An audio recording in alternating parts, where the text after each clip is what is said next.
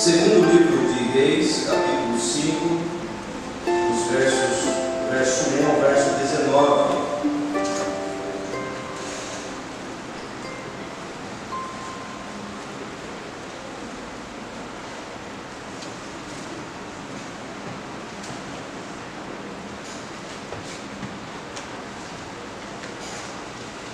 Nos diz assim a palavra do Senhor: Naamã comandante do exército do rei da Síria, era grande homem diante do seu senhor e de muito conceito, porque por ele o Senhor dera vitória à Síria, era ele herói da guerra, porém leproso. Saíam tropas da Síria e da terra de Israel e levaram cativa uma menina que ficou a serviço da mulher de Naamã. Disse ela à sua senhora: Tomara o Senhor estivesse diante do profeta que está em Samaria, ele o restauraria da sua lepra. Então foi Naamã e disse ao seu senhor: Assim e assim falou a jovem que é da terra de Israel. Respondeu o rei da Síria: Vai, anda, e enviarei uma carta ao rei de Israel ele partiu e levou consigo dez talentos de pratas, seis mil ciclos de ouro e dez vestes festivais. Levou também ao rei de Israel a carta, que dizia: Logo, em chegando a ti esta carta, saberá que eu te enviei na mão meu servo para que o cures da sua lepra. Tendo lido o rei de Israel a carta, rasgou as suas vestes e disse: Acaso sou Deus com o poder de tirar a vida e voltá-la, para que este envie a mim um homem para eu curá-lo de sua lepra? Notai, pois, e vede que procura um pretexto para romper comigo. Ouvindo, porém, Eliseu, o homem de Deus, que o rei de Israel rasgara suas vestes, mandou dizer ao rei: Por que rasgastes as tuas vestes? Deixa ouvir a mim, e saberá que há profeta em Israel. Veio, pois, Naamã com seus cavalos e seus carros e parou à porta da casa de Eliseu. Então, Eliseu lhe mandou um mensageiro, dizendo: Vai, lava-te sete vezes no Jordão, e a tua carne será restaurada, e ficarás limpo. Naamã, porém, muito se indignou e se foi dizendo: Pensava eu que ele sairia ter comigo, por se ir de pé, invocaria o nome do Senhor seu Deus, moveria a mão sobre o lugar da lepra e restauraria o leproso. Não são porventura Habana e Farfar, rios e Damasco, melhores do que todas as águas de Israel? Não poderia eu lavar-me neles e ficar limpo? E voltou-se e se foi com indignação. Então, se chegaram a ele os seus oficiais, ele disseram: Meu pai, se te houvesse dito o profeta alguma coisa difícil, acaso não farias? Quanto mais aqui apenas te disse: Lava-te e ficarás limpo. Então desceu e mergulhou no Jordão sete vezes, consoante a palavra do homem de Deus, e a sua carne se tornou como a carne de uma criança e ficou limpo. Voltou ao homem de Deus, ele e toda a sua comitiva, veio posto diante dele e disse: Eis que agora reconheço que em toda a terra não há Deus senão em Israel. Agora, pois, te peço, aceites o presente do teu servo. Porém, ele disse: Tão certo como vive o Senhor em cuja presença estou, não aceitarei. Estou com ele para que o aceitasse, mas ele recusou. Disse Naamã: Se não queres, peço-te que ao teu servo seja dado levar uma carga de terra de dois muros, porque nunca mais oferecerá esse teu servo holocaustos, nem sacrifício a outros deuses, senão o Senhor. Nisto perdoe o Senhor a teu servo quando o meu Senhor entra na casa de Rimon para me adorar. e ele se encosta na minha mão, e eu também me tenho de encurvar na casa de Rimon, quando assim me prostrar na casa de Rimon, nisto perdoe o Senhor a teu servo. Versículo 19. Eliseu disse: Vai em paz. Queridos irmãos, essa história que nós acabamos de ler, que é conhecida por boa parte dos irmãos. Essa história é uma história muito intrigante, uma história muito interessante, que nos chama muita atenção, uma história de um homem que a Bíblia diz que ele é um herói de guerra. Um homem que tinha muito conceito na sociedade onde vivia.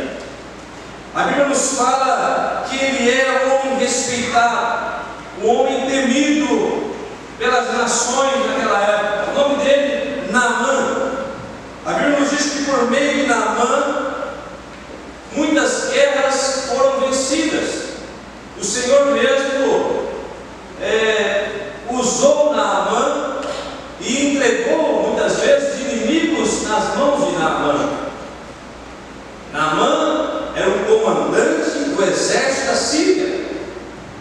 Naamã, apesar de ser um homem respeitado, apesar de ser um grande herói de guerra, apesar de ser um homem de muito conceito naquela época, o texto bíblico nos fala que Naamã estava leproso, diz a palavra.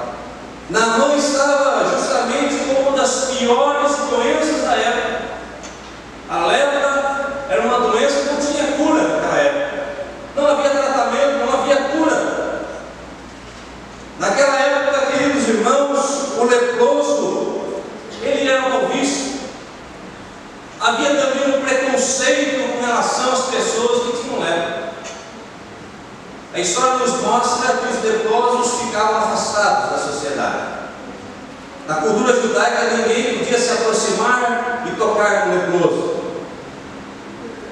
Os leprosos sofriam esse preconceito. Vejam, queridos irmãos, se por um lado nós temos alguém aqui que é um herói, que é um homem de conceito, que se fosse nossos dias, é aquela pessoa que todo mundo quer tirar uma foto com ela, é aquela pessoa que é aplaudido pela sociedade. Por outro lado, por trás, atrás daquela farda, estava um homem doente, um homem leproso. Queridos, essa história ela nos chama a atenção por esse homem ser um guerreiro, um herói e ao sírio. Esse homem é alcançado pela graça de Deus. Esse homem é alcançado pela bondade de Deus. A Bíblia nos mostra aqui um milagre maravilhoso, porque este homem, ele foi curado da sua lepra, o texto nos fala. E quando nós falamos de milagre, isso chama a nossa atenção. Porque de repente, talvez você, ou talvez alguém que você conheça, esteja precisando de um milagre. Eu quero dizer para você, meu irmão, minha irmã, que está aqui nessa noite, está me ouvindo, que o mesmo Deus, que naqueles dias realizou aquele grande milagre na vida da mãe, é o mesmo Deus que nós servimos. O Deus que no passado era chamado de Deus de Israel, e hoje nós, como igreja, que fomos comprados pelo Senhor, servimos esse Deus poderoso, Deus que cura, esse Deus que liberta, e acima de tudo, esse Deus que traz a salvação ao pecador, ao perdido aquele que estava condenado à perdição eterna, esse Deus é o único Deus que salva. Está aqui no nosso meio. Eu quero dizer aos irmãos que eu creio em milagres. Você crê em milagres? Eu creio em milagres. É difícil falar sobre milagres, é difícil explicar milagres. Não se explica. A própria palavra, milagre, quando nós falamos em milagre, nós sabemos que é algo extraordinário, algo sobrenatural, algo que não tem explicação. Há um mistério de Deus. Faz parte daquilo que chamamos de mistério.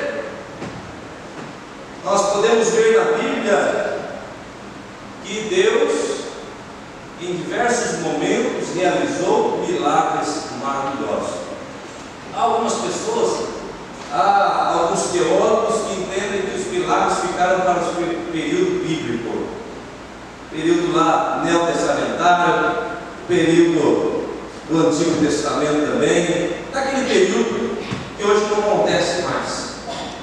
Mas nós temos, queridos irmãos, tem que, se não todos aqui, mas muitas pessoas já ouviram testemunhos, inclusive aqui na nossa igreja.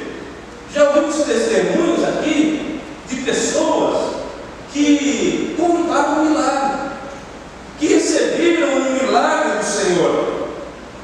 Mas as situações, eu quero chamar a atenção dos irmãos para isso também, as situações que nós oramos, as situações que nós jejuamos até, que reunimos a igreja em oração, e aquele milagre que queremos não acontece, ou não acontece da forma como queríamos que acontecesse.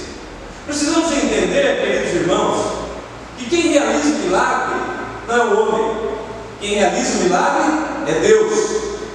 E nós precisamos entender muito bem isso, porque Deus, o Deus que nós servimos, Ele é Deus soberano, Ele não recebe ordens, Ele ordena, Ele faz todas as coisas, e Ele faz tudo como lhe apraz, tudo segundo a sua perfeita vontade.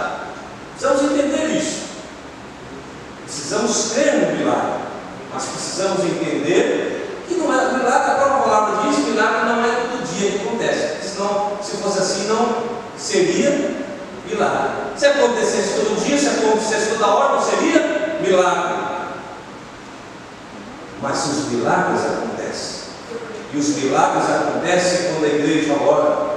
Os milagres acontecem quando o crente em Jesus ora com fé. Deus opera, Deus intervém. Deus é Deus que intervém na história, que muda a história, que conduz a história. Deus é o Deus poderoso que hoje mesmo, se Ele quiser, se for da sua vontade, Ele pode realizar o milagre na sua vida. Se você entrou aqui nessa noite pedindo a Deus um milagre, creia, Ele pode fazer isso. Ele está aqui no nosso meio, diz a palavra, Ele está no nosso meio. Queridos, essa história nos dá algumas lições, podemos aprender algumas lições interessantes, importantes para nós como igreja. Quando nós olhamos para a história bíblica, nós sempre aprendemos lições para a nossa vida, e aqui não é diferente.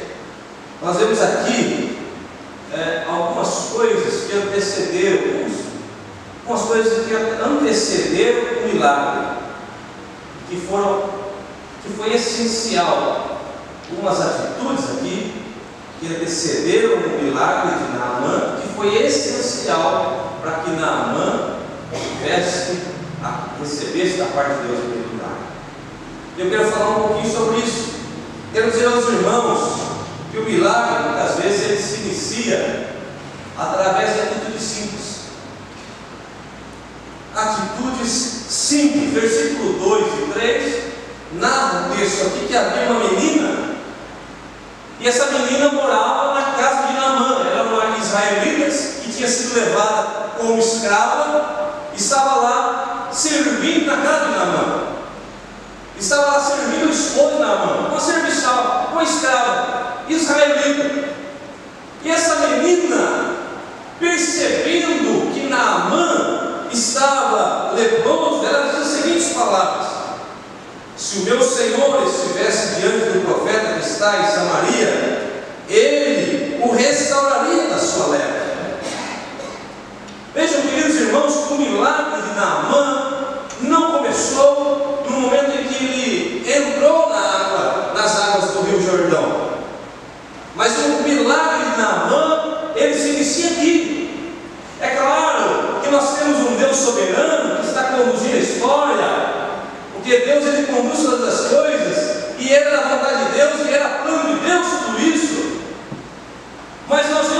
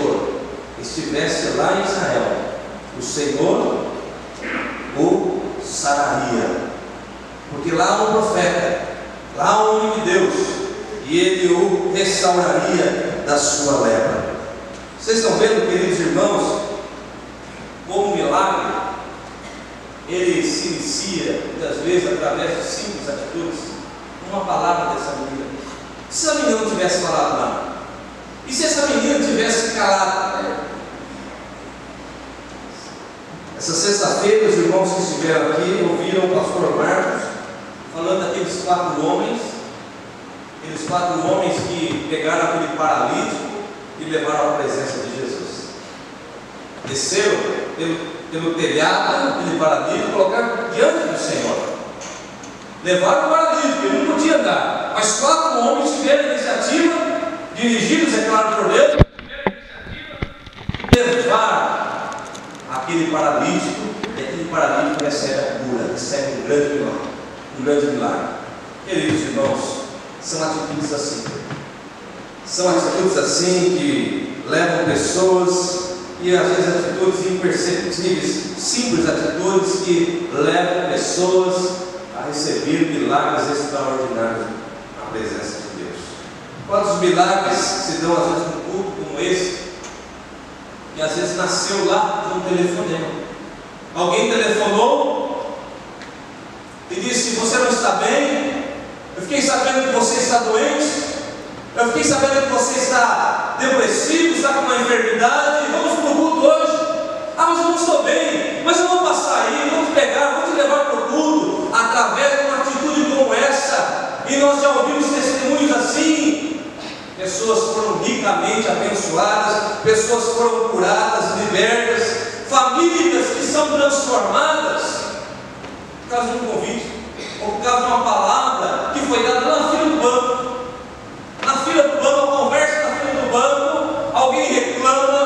Alguém diz que a vida não tem mais sentido, alguém está dizendo que está pensando até em fazer besteira, mas só que tem um crente lá, alguém que crê em Jesus, alguém que tem muita fé como essa menina, e diz: Vamos lá na igreja. Ou então deixa eu fazer uma oração por você, porque eu creio em Deus que pode mudar a sua vida. São palavras como essa, queridos irmãos, que geram milagres, atitudes simples, casamentos que são restaurados, porque alguém que estava querendo se divorciar desabafou com um cristão verdadeiro, com um discípulo, uma discípula de Jesus, e diz: Eu vou me divorciar, eu não estou aguentando mais essa vida. E aquele crente em Jesus Não faça isso. Essa não é a vontade de Deus para a sua vida. Deus ama o casamento, Deus ama o matrimônio, Deus quer restaurar, Deus pode restaurar o amor, o carinho, a confiança. A partir disso acontecem os milagres. Queridos irmãos, nós vivemos num mundo onde o pessimismo impera. Vivemos num mundo onde o próprio Senhor disse que jaz no maligno. A palavra de Deus nos diz isso, que o mundo jaz no maligno. O mal impera. As pessoas que não conhecem a Cristo e são cegas espiritualmente, são incapazes de compreender a palavra de Deus. Como diz Paulo em 2 Coríntios 4,4, que o Deus desse mundo, Satanás, cegou o entendimento dos incrédulos, para que não lhes resplandeça a luz do Evangelho. Há uma batalha espiritual, há uma batalha espiritual. Nós podemos encarar isso, queridos irmãos. Satanás quer destruir famílias, Satanás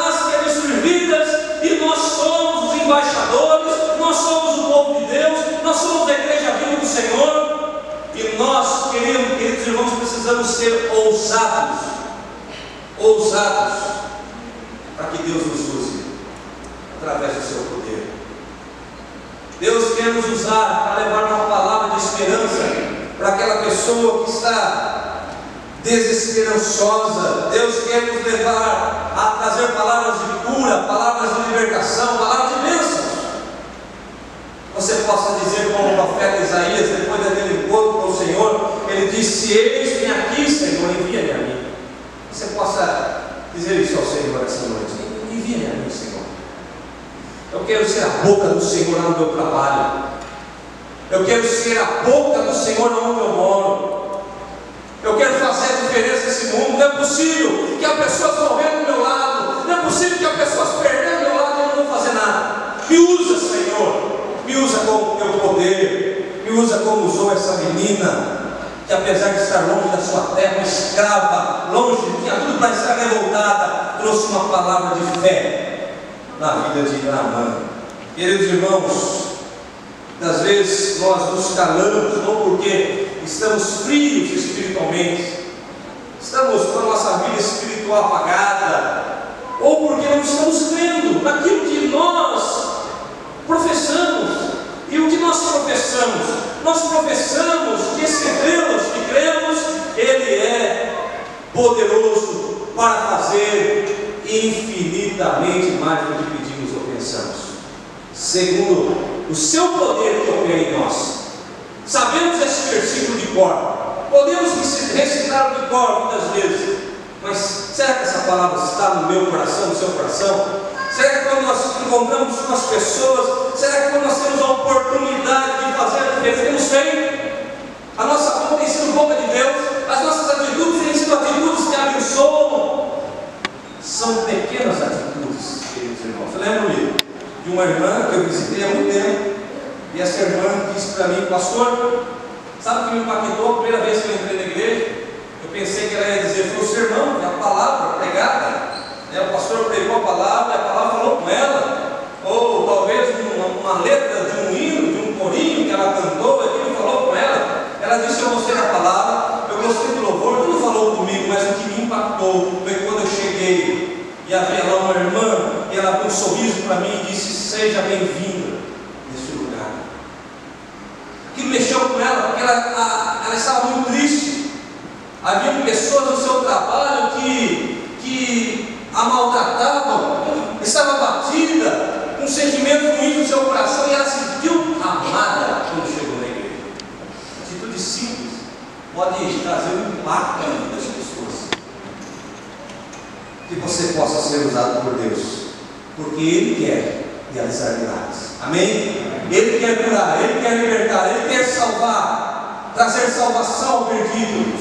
Eu e você possamos dizer: Eis-me aqui, Senhor. O milagre acontece segundo a perfeita vontade de Deus. Naamã achava que o profeta ia honrá-lo ali. Naamã achava que por ele ser um homem famoso, por ele ser um herói de guerra, como eu disse no início, aquele que todo mundo gostaria de tirar uma foto ao seu lado, Aí colocar lá no Instagram, no Facebook, ó, estou com ele aqui, ele é o herói, é o cara. Naamã acreditava que ele receberia ali uma, uma recepção à altura, um tratamento diferenciado, mas quando ele vai à casa do profeta, o profeta não saiu para atender, mandou um servo. Mandou um servo, disse para ele, olha, vai lá e banha sete vezes. Se lava lá sete vezes, põe sete vezes no Rio Jordão e serás purificado da tua lepra. Veja, queridos irmãos, que o milagre nem sempre vem da forma como nós queremos. A maneira é Deus que escolhe. Deus tem o jeito dele, Deus tem a forma dele para fazer todas as coisas. E na mão diz a palavra de Deus que ele ficou, ele ficou revoltado com aquela situação. Como pode? Da onde eu vinha rios com águas limpas, muito melhores do que as águas do Jordão, eu poderia ir lá me banhar naqueles rios. Mas o Senhor disse: é no Jordão. É Jordão. Sete vezes no Jordão. Queridos irmãos, quem sabe aqui Deus estava tratando também do coração de Naamã. Eu creio nisso. Deus estava tratando do coração de Naamã, Deus estava agindo, moldando o coração de Naamã. Às vezes, queridos irmãos, nós queremos apresentar os métodos para Deus. Senhor, eu tenho que fazer assim, assim, assim, assado. É desse jeito. Faz desse jeito que eu estou falando, vai dar nós queremos orientar Deus. Queremos dizer que é desse jeito. Quando não acontece, nós ficamos como? Revoltados. Achamos que Deus não está ouvindo a nossa oração. Queremos de imediato, tem que ser agora, Senhor, porque eu não estou aguentando mais essa situação. Meus irmãos, o jeito que vai acontecer, a forma como vai acontecer, é Deus que faz, Deus faz do jeito dele, no tempo dele e para glória dele. Entenda isso. Você precisa de um milagre? Confie no Senhor. Nós olhamos para o Novo Testamento, nós vemos Jesus lá realizando muitos milagres. A um ele diz: Levanta-te e anda. Não é assim? Levanta-te e anda. Fique livre. A outra ele vai lá e pega um punhado de terra, cospe, faz um lobo, passa no olho e manda se lavar depois. Então Jesus tem, Deus tem o jeito o método é dele. Se lavar no Rio Jordão, queridos irmãos, comparado aos rios da Síria, era até mesmo uma humilhação, mas era necessário. Às vezes Deus quer, às vezes Deus permite muitas coisas na nossa vida para quebrantar o nosso coração, para que depois venhamos reconhecer verdadeiramente que Ele é Deus, que Ele é Senhor, que Ele é único, poderoso e que não está submisso a ninguém. Ele é o Senhor, Ele é soberano. E a palavra de Deus nos diz que nós precisamos crer no nosso coração nessa palavra, quando o apóstolo, o apóstolo Paulo diz que todas as coisas cooperam para o bem daqueles, daqueles que amam a Deus, daqueles que foram chamados segundo o seu propósito. Coopera. Tudo coopera, tudo está cooperando para o teu bem. Se você ama Deus, se você crê no Senhor Jesus, se a sua vida pertence a Ele, até os males que você está enfrentando hoje, é para a glória dele. E quem sabe esses males não vão resultar num grande milagre. Deus vai fazer um grande milagre, creia nisso. Em nome de Jesus. De repente você entrou aqui à espera de um milagre no casamento, à espera um milagre na salvação. Quem sabe tem alguém da sua família que está afastado de Deus. Quem sabe um problema insolucionável aos olhos dos homens. Quem sabe um problema de saúde. Está aqui nessa noite aquele que pode fazer isso muito mais. Creia, será tudo conforme a vontade dele. Terceiro último lugar, que nós vemos aqui, queridos irmãos, Naamã, depois que recebe a ordem, nós vemos a obediência de Naamã em ir até o rio. E eu entendo, terceiro lugar, terceira lição, que o milagre acontece em muitos casos na Bíblia, nós vemos que o milagre acontece depois de um ato de obediência. Imagine que Naamã não fosse banhar-se no rio, porque no começo ele não queria aceitar. Ele argumentou, lá na minha terra tem rios melhores. Imagine que Naamã permanecesse naquela palavra, eu não vou, eu não vou me banhar nesse eu não vou me passar por essa humilhação, eu sou melhor de guerra. O que aconteceria com Naamã? Na verdade não aconteceria nada. Ele com certeza morreria de lepra. Imaginemos que Naamã não estava gostando, ele não estava gostando mesmo. Ele estava indignado com o texto. Ele foi contrariado, mas foi, queridos irmãos. Contrariado, mas obedeceu. Quem sabe Deus tem falado ao teu coração? A coisa da sua vida precisam ser mudadas. Você está lutando contra isso. E você diz: Não, isso eu não vou fazer. Não, isso eu não vou deixar. Está sendo como você está contrariando a vontade de Deus. Mas o Senhor está dizendo para você nessa noite: obedeça. Porque depois da obediência vem o milagre. Quando nós obedecemos, as coisas mudam na nossa vida. Quando nós obedecemos, queridos irmãos, milagres e bênçãos de Deus vêm, nossa, vem sobre as nossas vidas. E o mérito aqui, queridos, o mérito aqui não foi de Naamã. Não pense você que ele obedeceu, então ele se tornou merecedor. Não é isso.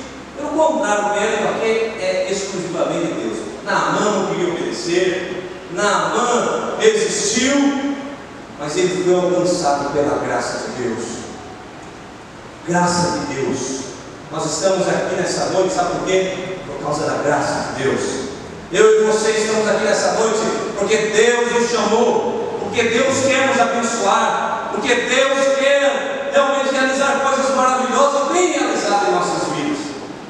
Falava essa mensagem da Grande do Sul, contei com os irmãos, recordei com os irmãos, vou recordar também aqui na sede. Quando eu meditava nessa passagem, eu lembrava de quando eu vim para a igreja. Quando eu retornei, por assim dizer, nascido e criado, mas não conhecia Jesus. Eu retornei para a igreja, como que isso aconteceu?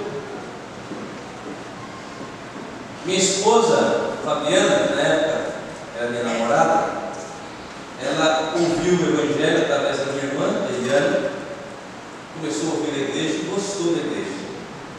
Ouviu a pregação, gostou da palavra. Veio na escola gostou de tudo. Deus começou a tocar nela, eu não suportava. Eu sentava lá na última cadeira, ficava olhando o relógio, não via a hora de ir embora. Não via a hora do pastor beijo de ir embora. Era assim, queridos irmãos. E era assim que foi, foi assim no retorno. Eu vinha forçado. Eu vinha obrigado por causa dela. Eu vinha por causa dela. Mas eu vinha. Até que teve um dia que Deus tocou. Um dia Deus falou, eu saí lá da última cadeira e aqui à frente. Eu disse, eu quero Jesus na minha vida. Eu quero, eu quero, eu lembro do pastor que estava pregando aqui, esse pastor falou muita coisa sobre a vida dele, e muita coisa que ele estava falando eu estava vivendo. E ele falava como era bom servir a Deus. Como foi bom servir a Deus. E eu falei, eu quero isso para a minha vida. E entrega a minha vida nas tuas mãos, Senhor. Na verdade, era o Senhor me chamando, era o Senhor me trazendo. Eu fui alcançado pela graça. Você está aqui por causa da graça de Deus. Amém? Porque Deus te ama. Porque Deus olhou para você e Deus, Deus, disse pra, e Deus disse: Eu quero fazer um milagre na vida dele. Eu quero fazer um milagre na vida dela.